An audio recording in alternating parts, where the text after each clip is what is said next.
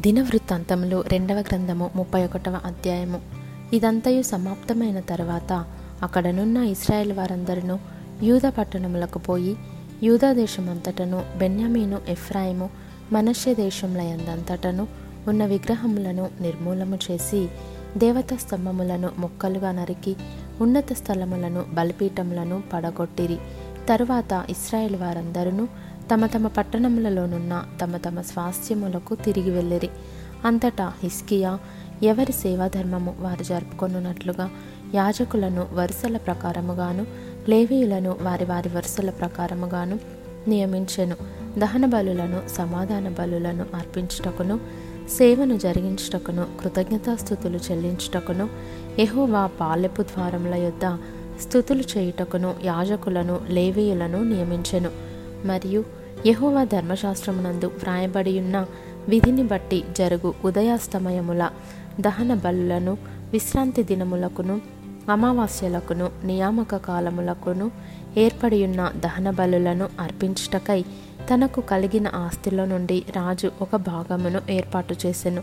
మరియు యహోవా ధర్మశాస్త్రమును బట్టి యాజకులను లేవీయులను ధైర్యము వహించి తమ పని జరుపుకొనున్నట్లు ఎవరి భాగములను వారికి ఇయ్యవలసినదని ఎరుషలేములో కాపురమున్న జనులకు అతడు ఆజ్ఞాపించెను.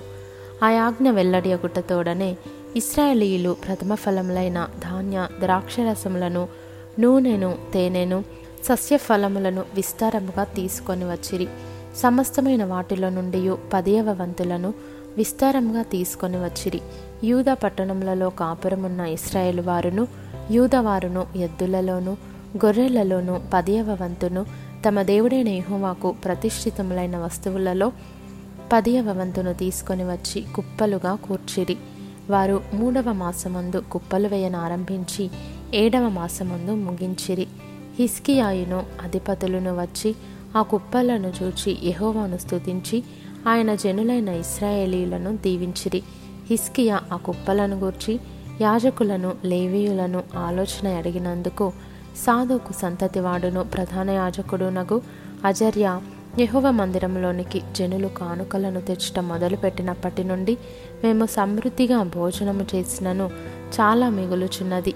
యహోవా తన జనులను ఆశీర్వదించినందున ఇంత గొప్ప రాశి మిగిలినదని రాజుతోననగా హిస్కియా యహోవ మందిరంలో కొట్లను సిద్ధపరచవలసినదని ఆజ్ఞ ఇచ్చెను. వారు వాటిని సిద్ధపరచి ఏమీ అపహరింపకుండా కానుకలను పదేవ భాగములను ప్రతిష్ఠితములుగా తేబడిన వస్తువులను లోపల చేర్చిరి. లేవియుడైన కొనన్య వాటి మీద విచారణకర్తగా నియమింపబడెను. అతని సహోదరుడైన షిమి అతనికి సహకారిగా ఉండెను. మరియు ఎహియేలు అజజ్యాహు నహతు అషాహేలు ఎరిమోతు యోజాబాదు ఎలియేలు ఇస్మక్యాహు మహతు బెనాయాలను వారు రాజైన హిస్కియా వలనను దేవుని మందిరమునకు అధిపతి అయిన అజర్య వలనను తాము పొందిన ఆజ్ఞ చొప్పున కొనన్య చేతి క్రిందను అతని సహోదరుడగు షిమి చేతి క్రిందను కనిపెట్టువారయుండిరి. తూర్పు తట్టు ద్వారమునొద్ద పాలకుడును ఇమ్నా కుమారుడునగు లేవీయుడైన కోరే యహోవా కానుకలను అతి పరిశుద్ధమైన వాటిని పంచిపెట్టుటకు దేవునికి అర్పింపబడిన స్వేచ్ఛార్పణల మీద నియమింపబడెను. అతని చేతి క్రింద ఏదేను మిన్యామీను ఏషువా క్షమయ అమర్య శకన్య అనువారు. నమ్మకమైన వారు గనుక యాజకుల పట్టణములందు పిన్న పెద్దలైన తమ సహోదరులకు వంతుల చొప్పున భాగములిచ్చుటకు నియమింపబడిరి.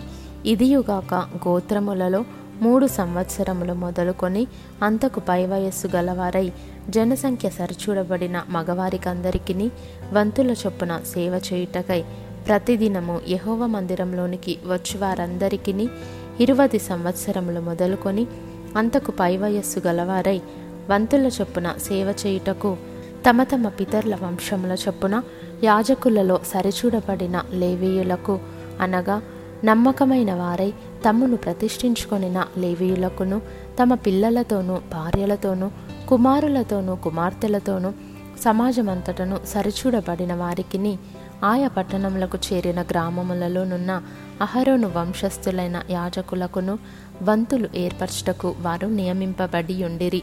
పేర్ల చేత చెప్పబడిన ఆ జనులు యాజకులలో పురుషులకందరికీ లేవీయులలో వంశముల చొప్పున సరిచూడబడిన వారికందరికిని వంతులు ఏర్పరచుటకు నియమింపబడిరి.